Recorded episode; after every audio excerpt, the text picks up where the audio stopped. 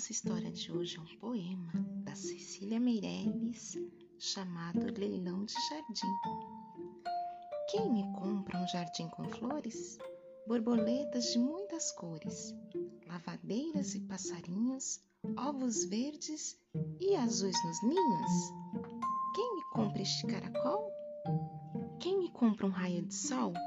Um largato entre o muro e a era? Uma estátua da primavera? Me compra este formigueiro e este sapo que é jardineiro?